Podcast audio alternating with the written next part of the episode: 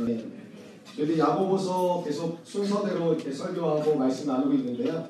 어, 이번 주에 어, 그 세계적으로 놀라운 사건 하나가 있었습니다. 그거는 미국에서 동성, 동성 결혼이 대법원에서 통과가 되었습니다. 이 대법관들이 5대 4로 찬성하는 쪽이 한 명 더 많아서 지난 금요일이었던가요? 어, 금요일 날 우리나라는 저녁 시간 그쪽에서는 이제 오후 시간에 최종 결정이 나서 동성으로 결혼하는 것이 합법화되었고 또 이제 혼인 신고도 가능하게 된 일이 되었습니다. 여태까지 우리나라의 행보를 보면 미국 교회를 계속해서 따라갔습니다. 많은 목회자들과 선교사님들의 견해는 우리나라에 있어서 동성 결혼이 합법화되는 것이 시간 문제이지 않을까라는 의견들이 나오고 있고요. 같은 지금 이 시간 서울광장에서는 퀴어 축제가 시작되고 있습니다. 어, 우리나라에 있는 동성 연애자뿐만 아니라 이 행사를 위해서 아시아권, 유럽권, 미주권, 오세아니아 수많은 사람들이 이 축제를 놓고 다 몰려와서 행진을 할 것이고 축제가 시작될 것입니다. 아, 우리나라 교회 22개 교단이 연합해서 그것을 좀 막기를 원한다라는 마음으로 그런 일들을 진행되고 있는데요. 그래서 제가 어, 설교를 야고보서를 계속 하다가 계속 1년에 일어나는 일들을 보면서 오늘 이 에베소 교회, 특별히 요한계시록에 일곱 교회가 나오는데요. 에베소 교회가 생각났습니다. 이 말씀을 좀 함께 나누면 좋겠다는 생각이 들어서 야고보서 설교하다가 오늘 요한계시록 말씀 함께 좀 나누기를 원합니다. 요한계시록 2장과 3장에는 일곱 가지 일곱 개의 교회가 나오는데 이 소아시아 지금으로 따지면 터키 지역, 터키 그리스 지역에 있었던 일곱 교회 교회에 대한 이야기가 나옵니다. 하나님께서 대표적으로 그 지방에 있었던 일곱 교회를 놓고 칭찬하신 내용과 책망하신 내용으로 기록되어져 있습니다.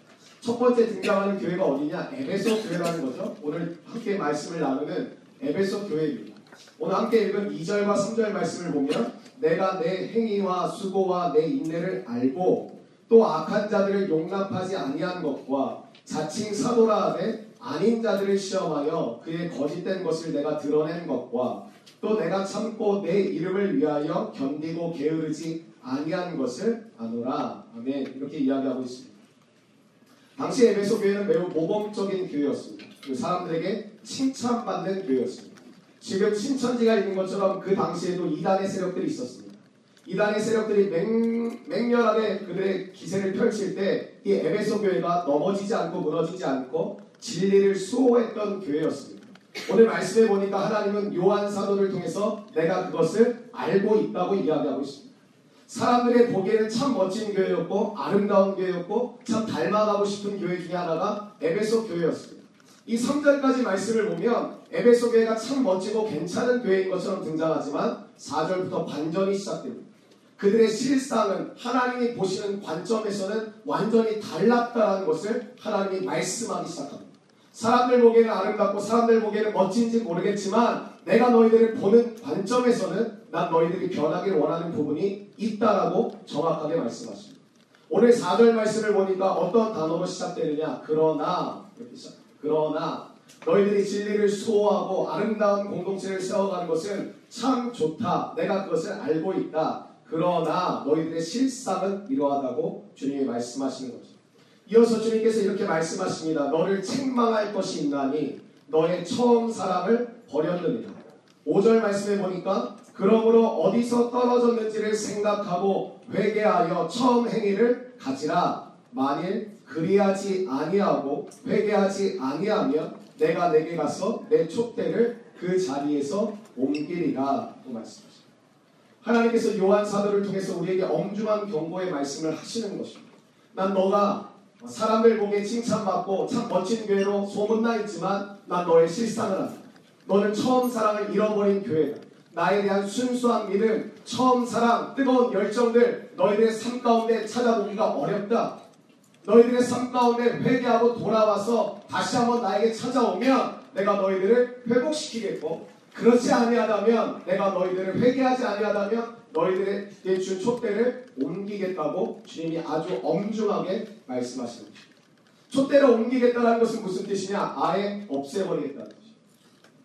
하나님이 우리를 사랑하시는데 하나님이 우리를 끝까지 사랑하신다고 말씀하시는데 어떻게 우리에게 우리를 없애버리시겠다는 말씀을 하실 수 있습니까?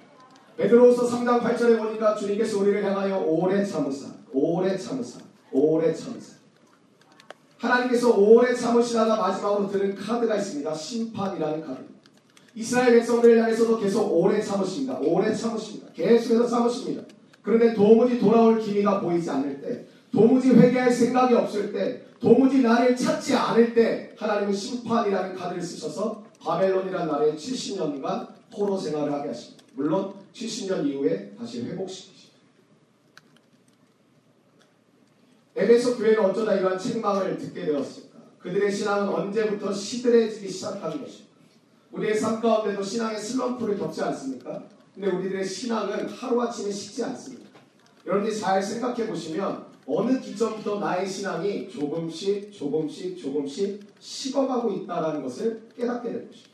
우리는 어느 날 갑자기 나의 신앙이 무너졌다고 내가 하나님에 대한 관심을 잃어버렸다고 표현할지 모르겠지만 사실 하루아침에 신앙이 식어버리는 법은 없습니다. 어느 기점을 중심으로 우리의 신앙은 아주 조금씩 우리가 느끼지 못할 정도로 아주 예민하게 조금씩 조금씩 우리의 신앙이 식어져 간다는 것이죠. 그래서 언젠가 나의 마음이 그것을 느끼는 거예요. 그때는 언제냐? 완전히 무너졌을 때. 무너지기 일보 직전일 때 우리는 나의 신앙과 믿음이 무너져 있다는 것을 깨닫게 된다는 것이죠. 에베소 교회를 향한 주님의 엄중한 경고를 우리의 삶에 비추어서 반드시 돌이켜 봐야 한다고 생각합니다. 우리는 경고를 듣기 원하지 않습니다. 우리는 싫은 소리 듣고 싶어 하지 않습니다. 하지만 우리가 살아가는 이 시대 가운데 하나님이 때로는 우리에게 좋은 말씀, 축복의 말씀, 은혜의 말씀 주시지만 때로는 우리를 향하여 엄중하게 경고하신다는 것이죠. 그게 사랑입니다. 돌아와야 하고 다시 돌이켜야 하고 하나님을 바라봐야 하는 사람들에게 축복은 하나님의 엄중한 경고를 주셔, 주셔서라도 우리가 돌아가기를 원하신다는 것입니다. 이때 기억해야 될 것이 있습니다. 주님은 외형적으로 겉모습으로 우리를 평가하지 않으신다는 거죠. 얼마나 많은 일을 하고 있느냐, 얼마나 나를 위하여 어느 정도 중요한 일을 하고 있는지 묻지 않으신다는 거죠. 그때 주님이 우리에게 물으시는 것은 너의 마음은 어떠하냐? 정말 너의 마음 가운데 나를 사랑하는 마음이 있느냐? 정말 너는 나를 원하느냐? 정말 내가 너의 모든 것을 인도함을 믿느냐? 우리의 마음을 돌이켜보기를 원하신다는 거죠.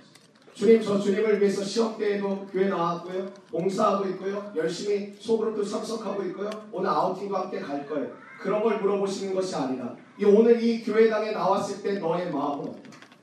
이따 등나는 소그룹에 참석할 때 너의 마음은 어떠?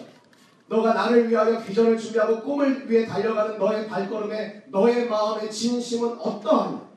그것을 우리 가운데 물으시는 거예요. 주님은 그들의 마음이 다시 주님의 마음으로 변화되기를. 그래서 우리의 마음의 우리의 회복의 출발은 마음에서 시작된다. 여러분의 마음 가운데 두려움과 염려와 걱정과 시기와 질투와 미움으로 살아가고 있다. 그게 주님이 주시는 마음은 아니지 않습니까? 주님이 주시는 마음은 평안이요, 기쁨이요, 행복이요, 말씀이요, 약속인데 우리의 삶에 정말 그러한 것들이 담겨 있느냐? 그것을 모르신다. 너의 마음 가운데 내가 준 평안이 있느냐?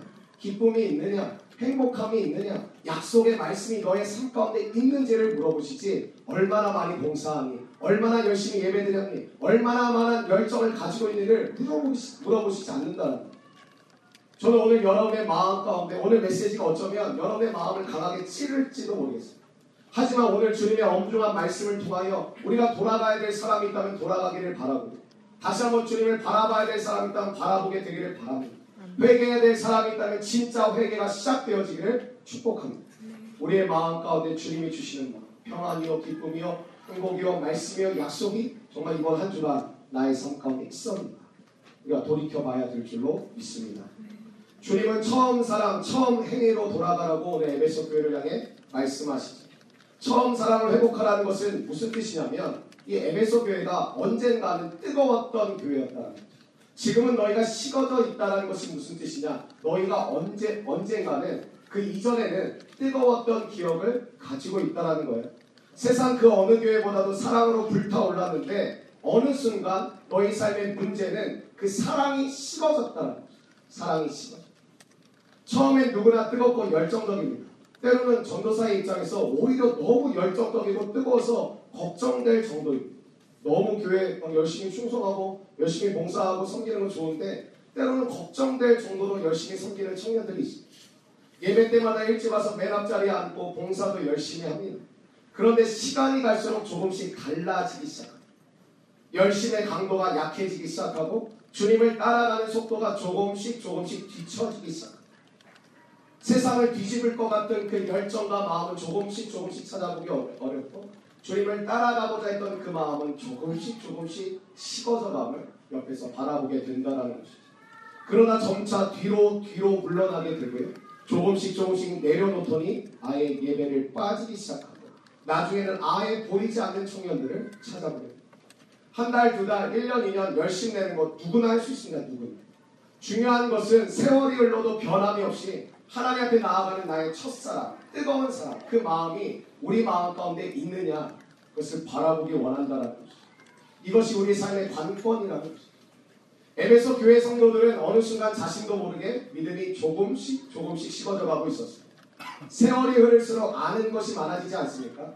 우리 여기 청년부에도 벌써 제일 큰 형들, 오빠들, 뭐 언니들이 35인데 15년 동안 청년부에 있었던 거거든요.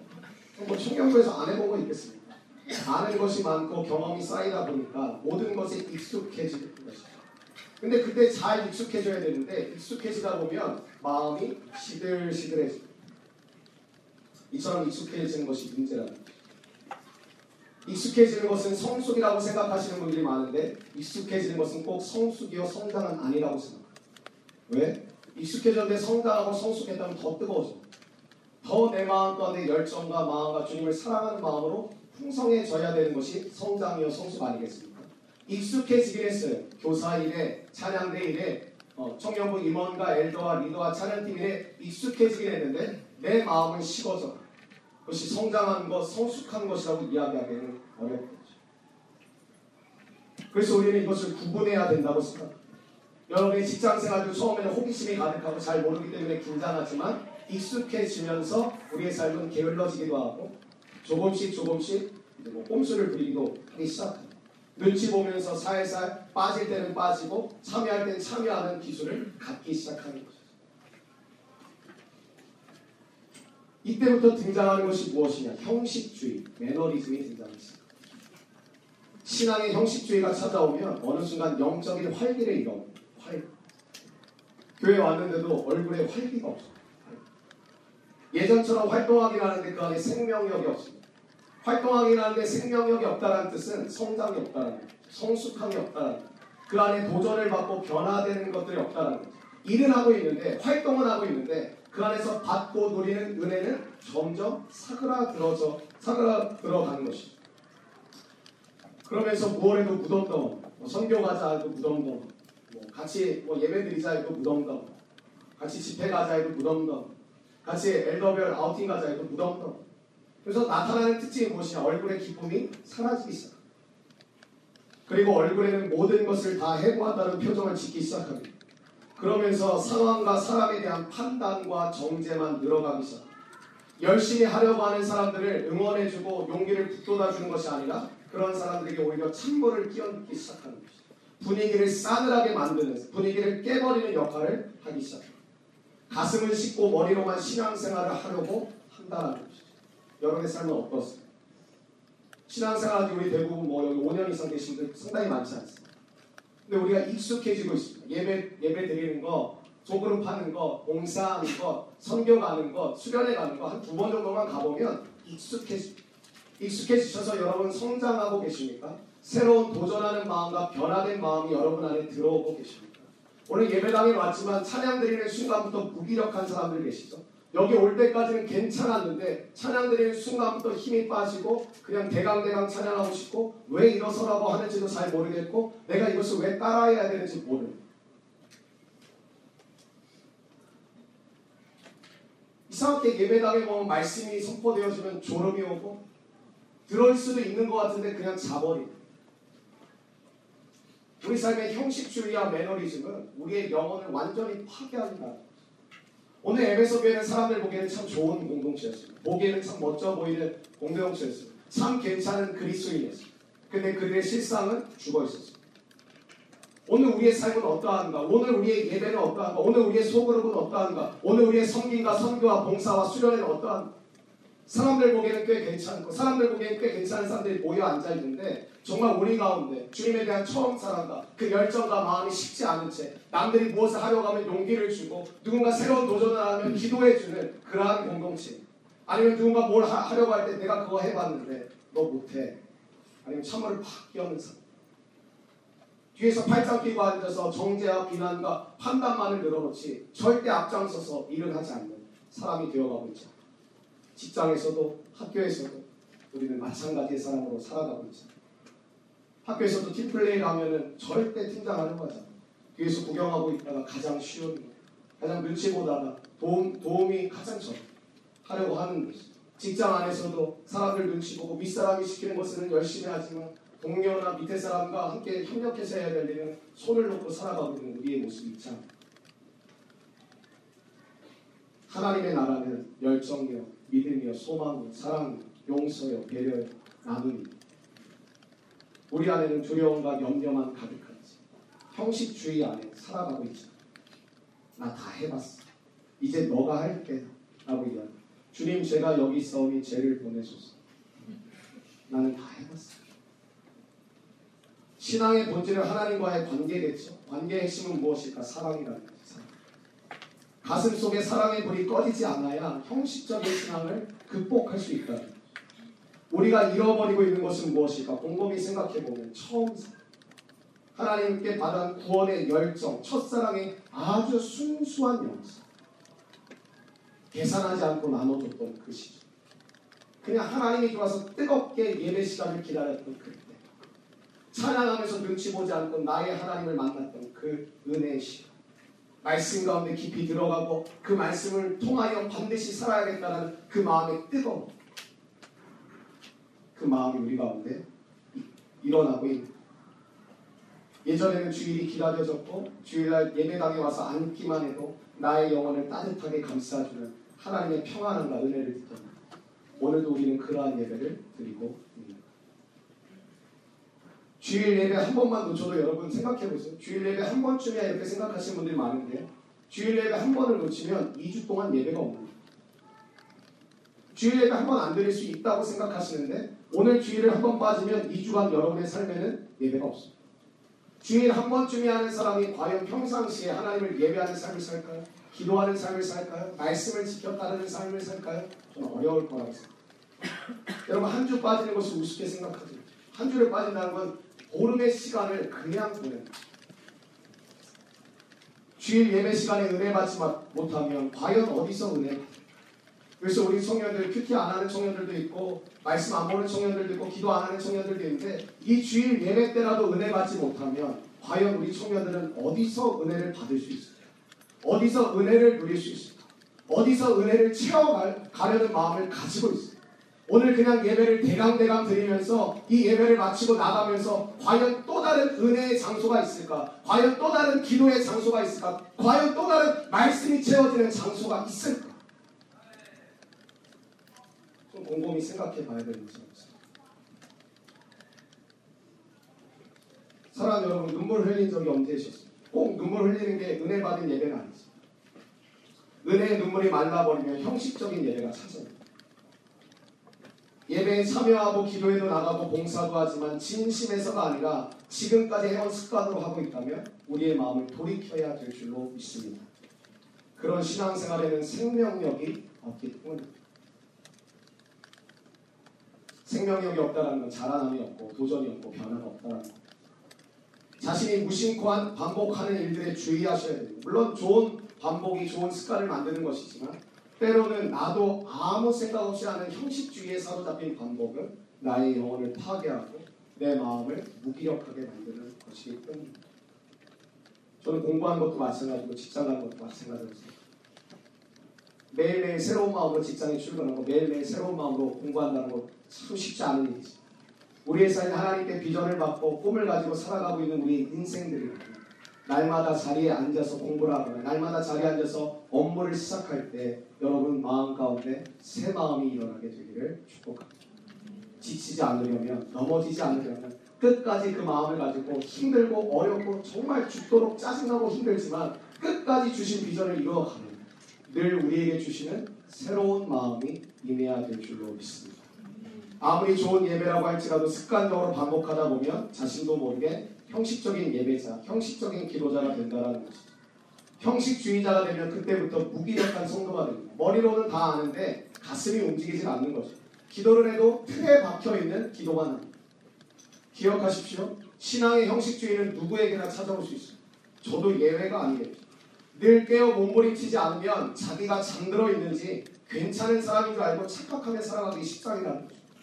진정한 예배자, 진정한 기도자가 되시기를 축복합니다. 여러분 많은 일들 해보셨겠지만 아무리 위대한 일이라도 자꾸 반복하다 보면 오랜 시간 관련을 맺으면 진부하게 느껴지죠. 지루해지고 처음엔 신선했는데 자꾸 하다 보면 지루해지겠죠. 그것이 인간의 본성 아니겠습니까? 여러분 그때 뭐가 변한 걸까요? 상황이나 환경이 변하는 걸까요? 결혼한 지 한 6개월 됐는데요. 처음에 이제 신혼집을 얻게 됐어요. 이제 집에 들어가면서 뭐 작은 집이지만 아, 이것저것 꾸밀 걸 생각하면서 뭐 그렇게 살아갔는데 지금도 그럴까요? 그럴 마음이 없어요. 처음에 뭐 이것도 꾸미고 이렇게도 하고 뭐 가구를 어떻게 할까 막 그런 생각들 많이 했는데 이게 6개월 정도 지나니까 뭐 새로운 거 필요가 없고 짐이 더 늘어나지 않았으면 좋겠다 그 마음밖에 없습니다. 그럼 뭐가 변한 것일까? 상황과 환경이 변한 것일까? 직장에 처음 출근할 땐 너무너무 신선하고 마음이 좋고 하나님이 나에게 이 직장을 주셔서 감사했는데 시간이 지나면 지루해지고 그냥 가기 싫고 또 월요일이다 이런 생각만 나는 것이 과연 상황과 환경이 변해서일까? 우리의 마음이 변할까? 모든 판단의 과정에서 가장 중요한 것이 우리의 마음. 상황과 환경은 바뀌지 않았어요. 내 마음이 바뀌었습니다. 처음 그것을 바라보고 그 처음 그것을 느꼈던 그 마음이 바뀌었다는 거죠. 상황과 환경은 그대로 있다는 거죠. 우리가 회복되어야 될 영역은 무엇이냐? 한번 따라해 주시겠어요? 마음입니다. 마음이다. 오늘 우리가 회복되어야 될 첫 번째 영역은 마음이라는 거죠. 주님은 사랑의 회복을 촉구하고 있습니다. 하나님에 대한 사랑을 회복해야 된다. 그래서 우리에게 첫 번째 기록으로 무엇을 주셨냐? 마음을 다하고 뜻을 다하고 목숨을 다하여 하나님을 사랑해. 그냥 사랑하는 것이 아니라 마음을 다하고 뜻을 다하고 목숨을 다하여 하나님을 사랑하라고 말씀하셨습니다. 영어 성경에서는 이것을 전심을 다하여 사랑하라고 이야기하더라고요. 이것은 명령입니다. 주님께서 나를 사랑해 줘가 아니라 나를 사랑해 줬으면 좋겠다가 아니라 마음을 다하여 뜻을 다하여 목숨을 다하여 주 너의 하나님을 사랑하라라고 말씀합니다. 왜 하나님은 사랑하는 것을 명령으로 말씀하셨습니다. 이 사랑의 명령이 우리의 인생의 생사가 달려있기 때문입니다. 첫째 되는 계명의 말씀 하나님을 사랑하되 그냥 사랑하는 것이 아니라 마음을 다하고 뜻을 다하고 목숨을 다해 사랑하는 것이 우리의 인생의 생 사의 생사의 문제가 걸려 있다라는 것이죠. 이 첫째 자리에 우리의 삶에 무엇이 있어야 되느냐? 하나님을 사랑하는 첫째 계명이 있어야 됩니다.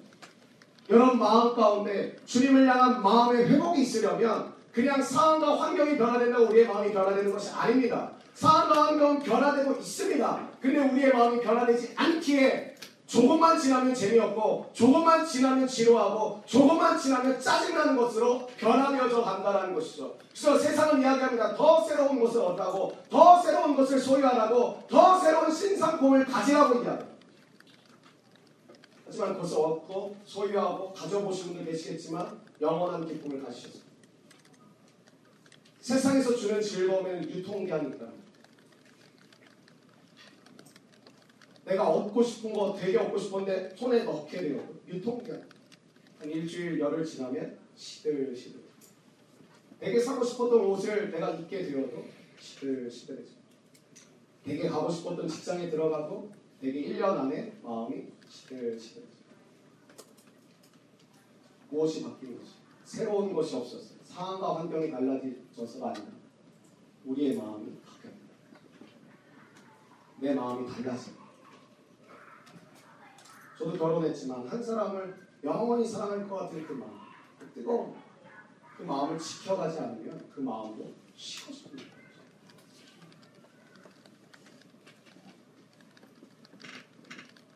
어떻게 해야 사랑을 회복할까? 오늘 5절 말씀에 보니까 그러므로 어디서 떨어졌는지를 생각하고 회개하여 처음 행위를 가지라고 말씀하십니다. 여기서 중요한 것은 저는 생각하고라고 생각합니다.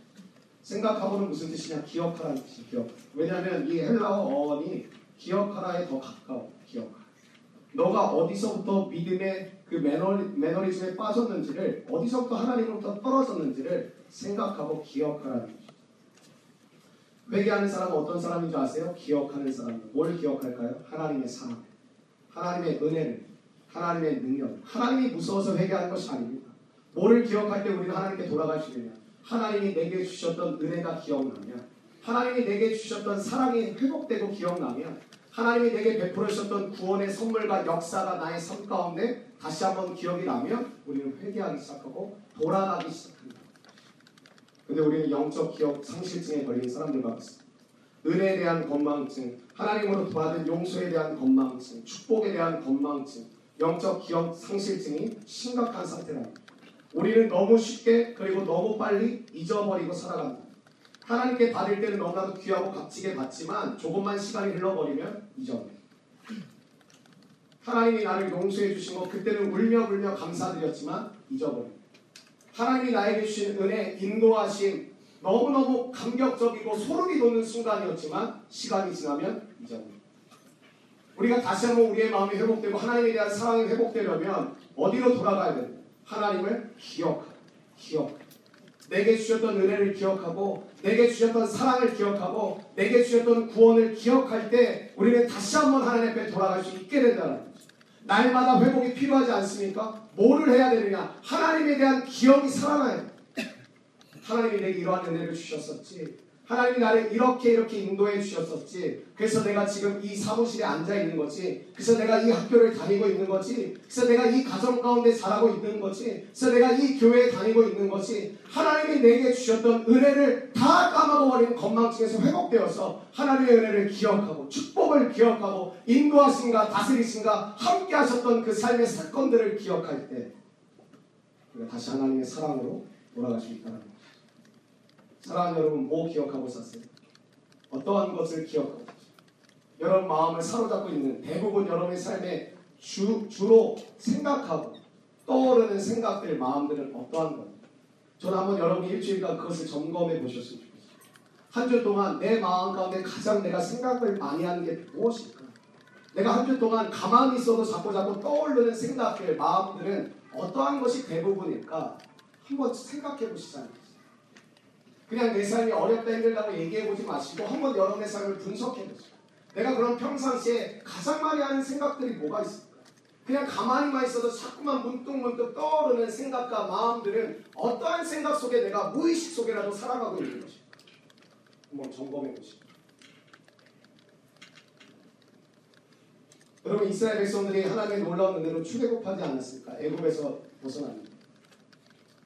채 일주일도 되지 않아서 하나님께 엄청 감사하다고 고맙다고 했던 이스라엘 백성은 채 일주일이 지나지 않아서 하나님을 원망하기 시작합니다. 우리는 너무나도 빨리 너무나도 쉽게 잊어버린다. 하나님이 없으면 죽을 것처럼 얘기했던 이스라엘 백성들이었지만 너무나도 쉽고 너무나도 빠르게 그들은 하나님에 대한 은혜를 잊어버렸습니다. 잊어버리니까 뭐가 나오느냐? 원망이 나오고 불평이 나오고 짜증이 나오고 분노가 나오고 지도자를, 지도자를 향한 경멸함이 시작됐다. 지난 한 주간 여러분 하나님부터 받은 은혜가 무엇이라고 생각하십니까? 어떠한 은혜를 받으셨습니까? 어떠한 은혜가 기억나십니까? 오늘 예배를 드리고 설교를 듣고 있는 이 시간에 한번 여러분이 지난 한 주간 받았던 은혜 어떠한 것들이 기억나십니까? 뭐가 생각나십니까? 어떠한 마음이 여러분의 마음을 잡고 있습니까? 어떠한 생각이 여러분의 마음에 감동을 주었습니까? 어떠한 하나님의 은혜가 여러분의 마음을 감격시켜줬습니까? 아니면 원망, 불평, 짜증, 분노 가운데 살아가시지는 않으셨습니까? 저는 우리의 기억이 회복되게 됩니다. 영적 건망증에서 벗어나서 하나님이 내게 주셨던 은혜들, 사랑들, 능력들, 나를 보호해 주셨, 나를 지켜 주셨. 병원에 가야만 안 아픈 것을 감사하고 다친 사람을 봐야만 나를 지켜주신 하나님을 기억하는 것이 아닙니다. 하루하루의 삶 가운데 나를 지키시고 보호하시고 함께 하시고 그 하나님을 기억하시는 저와 여러분 되기를 축복합니다. 네. 우리는 살아가며 크고 작은 상처 받- 받는 것이 당연하지 않습니다. 그런데 작은 상처라도 그것을 방치하면 깊은 상처로 번질 가능성이 높다는 거죠. 그냥 방치. 사탄은 작은 틈새조차 놓, 어, 놓치지 않습니다. 그래서 에베소서의 말씀에 보면 틈을 주지 마. 마귀에게 틈을 주지 마. 왜? 그 틈을 비집고 들어오니. 그래서 데살로니가전서 5장 16절부터 18절에 보니, 보니까 항상 기뻐 쉬지 말고 기도하라 범사에 감사하라 이것이 그리스도 예수 안에서 너희를 향하신 하나님의 뜻입니다. 근데 여기 앞에 나오는 단어가 공통적인 게 있어요. 항상 범사에 쉬지 말고 무슨 뜻이에요? 틈을 주지 말라. 하나님은 왜 항상 기뻐하라고 하셨을까? 쉬지 말고 기도하라고 하셨을까? 범사에 감사하라고 하셨을까? 그 틈을 보이는 순간 마귀는 그 틈을 비집고 들어와서 내 영혼을 쉽게 만들고 내 가슴을 아주 싸늘하게 만들고 하나님에 대한 기억을 잊어버리게 만들고 신앙의 감동을 놓쳐버리게 만든다라는 것이죠. 그때 하나님과의 관계는 문제가 생기는 것이죠. 그런 순간들은 그 자체로 끝나지 않고 사탄이 그 틈새로 밀고 들어와서 아예 하나님과 거리를 멀게 만든다는 거죠. 한 번에 예배 빠진 건 별거 아닌 것 같지만 한 번의 시작으로 거리는 조금씩 조금씩 멀어지고 있습니다. 하루 큐티 안 하는 건 별거 아닌 것 같지만 한 번의 놓침으로 조금씩 조금씩 거리를 벌려두 혼자 힘으로 어려우면 여러분 주변에 신앙 좋은 사람들에게 도움을 요청하십시오. 단 일주일이라도 정상적인 기도 생활을 하지 않고 있다면 무언가 내 마음이 빼앗겼다고 여러분 경고하신 하나님의 음성을 들으셔야 돼요. 다윗과 바세바의 사건 아시죠? 다윗이 바세바라는 이 결혼한 여자를 가늠한 사람. 다윗은 믿음의 사람이었고 하나님이 참 사랑하시는 사람이었어요. 근데 나라를 통치하고 다스리는데 하나님이 너무 많은 은혜를 주시니까 직접 전쟁에 나갈 이유가 없어집니다. 그래서 왕궁 옥상에서 거닐다가 이 바세바가 목욕하는 장면을 보았고 가늠하는 일까지 저지르게 됩니다. 마음의 여유를 부리고 느슨해지니까 내면 세계가 조금씩 조금씩 무너지기 시작합니다. 고든 맥도날드라는 목사님이 있는데요. 이분이 다윗과 바세바 사건을 보면서 이렇게 해석하시더라고요. 서서히 무너진 것이. 다윗은 서서히 무너진 것이. 그의 마음에 여유를 부리고 느슨해지니까 서서히 무너진 것이. 그리고 내면 세계에 붕괴가 일어나. 분명히 사인이 있었겠죠. 그러나 크게 개의치 않고 그냥 두었더니 한순간 바세바 사건이 터지고 사람 여러분 마음 가운데 하나님을 놓치고 있는 마음들이 있으시죠. 방학 시작하고 좀 마음이 여유로워지고 좀 마음이 느슨해지면서 조금씩 조금씩 놓치고 있는 마음. 그 마음을 경계해야 됩니다. 직장에 취업하기 전까지 기도가 나오다가 취업하니까 기도가 안 나오시는 거예요. 조금씩 조금씩 마음이 느슨해지고 기도에서 멀어지는 거예요. 여러분 그 마음에서 우리 내면 세계는 붕괴되기 시작합니다. 영적 회복은 그래서 빠를수록 좋습니다. 빠를수록 상처가 볼맞으면 점점 더 힘든 아픔을 감내해야 되듯이 우리의 영적 회복은 빠를수록 좋다고 생각합니다. 하루라도 빨리 주님께로 돌이켜야 합니다.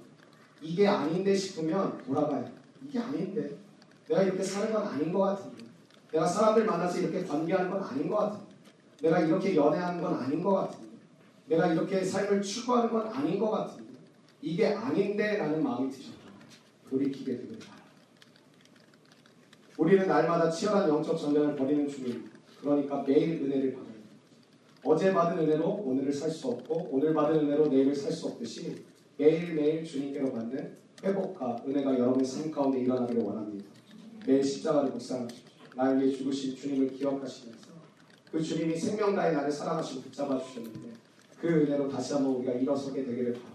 힘든 세상, 어려운 세상 살아가고 있는 청년, 청년들이시지만 여러분의 삶 가운데 날마다 회복을 경험하고 날마다 변화를 경험하고 날마다 새롭게 되어지는 내가 저와 여러분 마음까지 일어나기를 원합니다.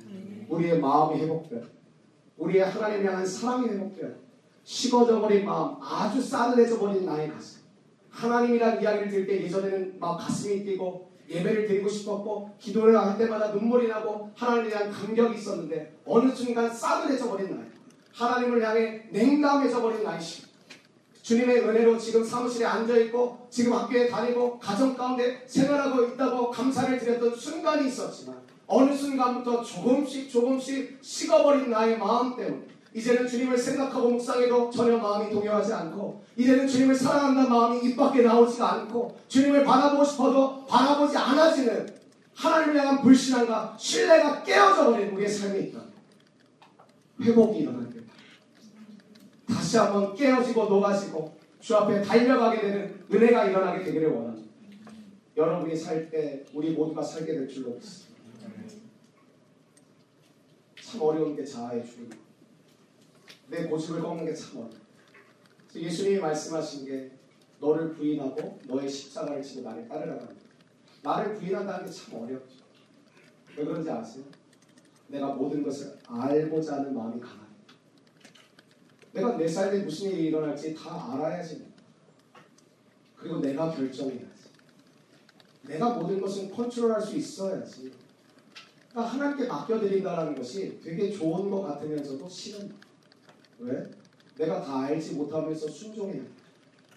내가 모든 그림을 보지 않고 그냥 주님을 믿고 신뢰하는 마음으로 따라가야 되니까 하나님께 맡겨드린다는 것이 뭔가 내 짐을 맡겨드리면서 가슴이 후련하는 것 같지만 또 한편의 마음이 답답해 오기 시작. 그럼 하나님은 아시는데 내가 모르는 상황에서 내가 순종해야지. 이게 어려워지죠. 사람은요 자기가 결정합니다. 그래서 이렇게 교회 안에서도 일하다 보면 자꾸 다툼이 일어나요. 왠지 아세요? 내가 팀장인데 당신이 뭔데 왜 당신 마음대로 결정하는 거야?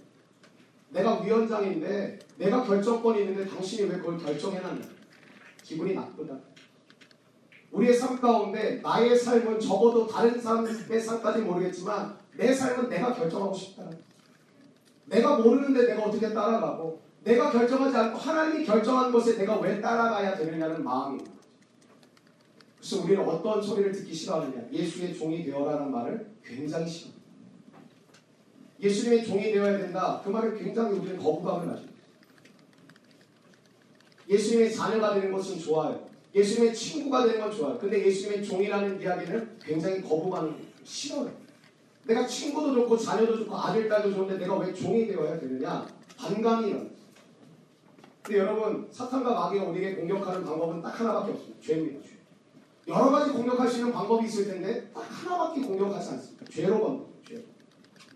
왜 사단은 수많은 공격하는 방법, 우리의 마음을 어렵게 하고 무너지게 하고 쓰러뜨게 할 수 있는 방법이 여러 가지가 있을 텐데 왜 공격용 무기로 죄라는 것만 사용할까? 죄. 우리의 마음을 낙심시키는 게 꼭 죄밖에 없을까? 우리의 마음을 넘어뜨리는 게 꼭 죄밖에 없을까? 근데 왜 사탄은 끊임없이 고집하는 것이 죄라는 무기만을 사용할까? 죄의 속성은 중독성입니다. 그 중독성에 갇히는 종이 음란한 동영상 많이 보신 형제님들 계시죠? 처음에는 절제가 되는 것 같지만 중독되어지면 그 생각이 한번 탁 들어오면 절제가. 멈춰지지가. 난 절대 취하지 않아 하는 우리 형제자매님들 많이 계시죠? 절대 취하지 않아. 어, 막. 그 전에 있던 공동체에서 술 먹고 한 자매가 저한테 전화했어. 술 먹으니까 전사님이 보고 싶어요. 고마워. 끊어. 죽고 싶어.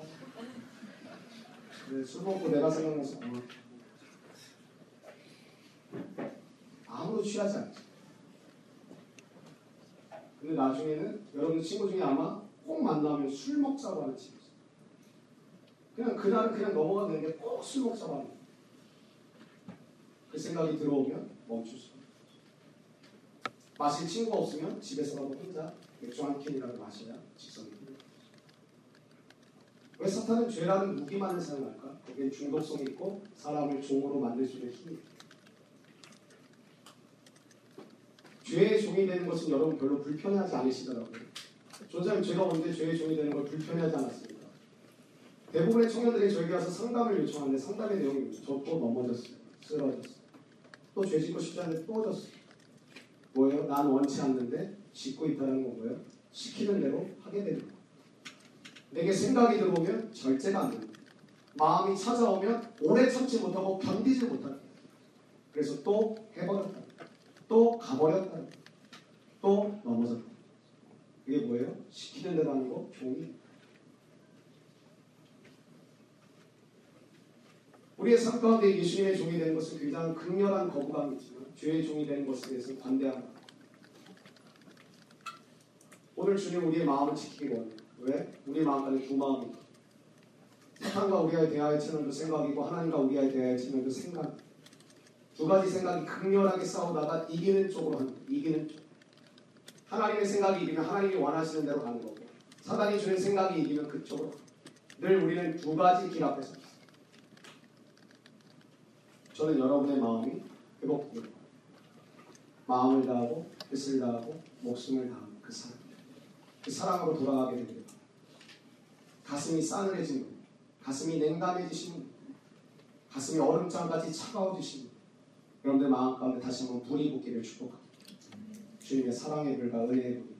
다시 한번 여러분 예전에 그러한 경험이 있으시죠? 교회 가고 싶었던, 예배 드리고 싶었던, 찬양하는 게 너무너무 행복했다고 생각돼요. 주님을 위해서 꿈을 꾼다는 것이 너무너무 즐거웠던 우리 공동체에 그런 청년들 많은 것 같아요.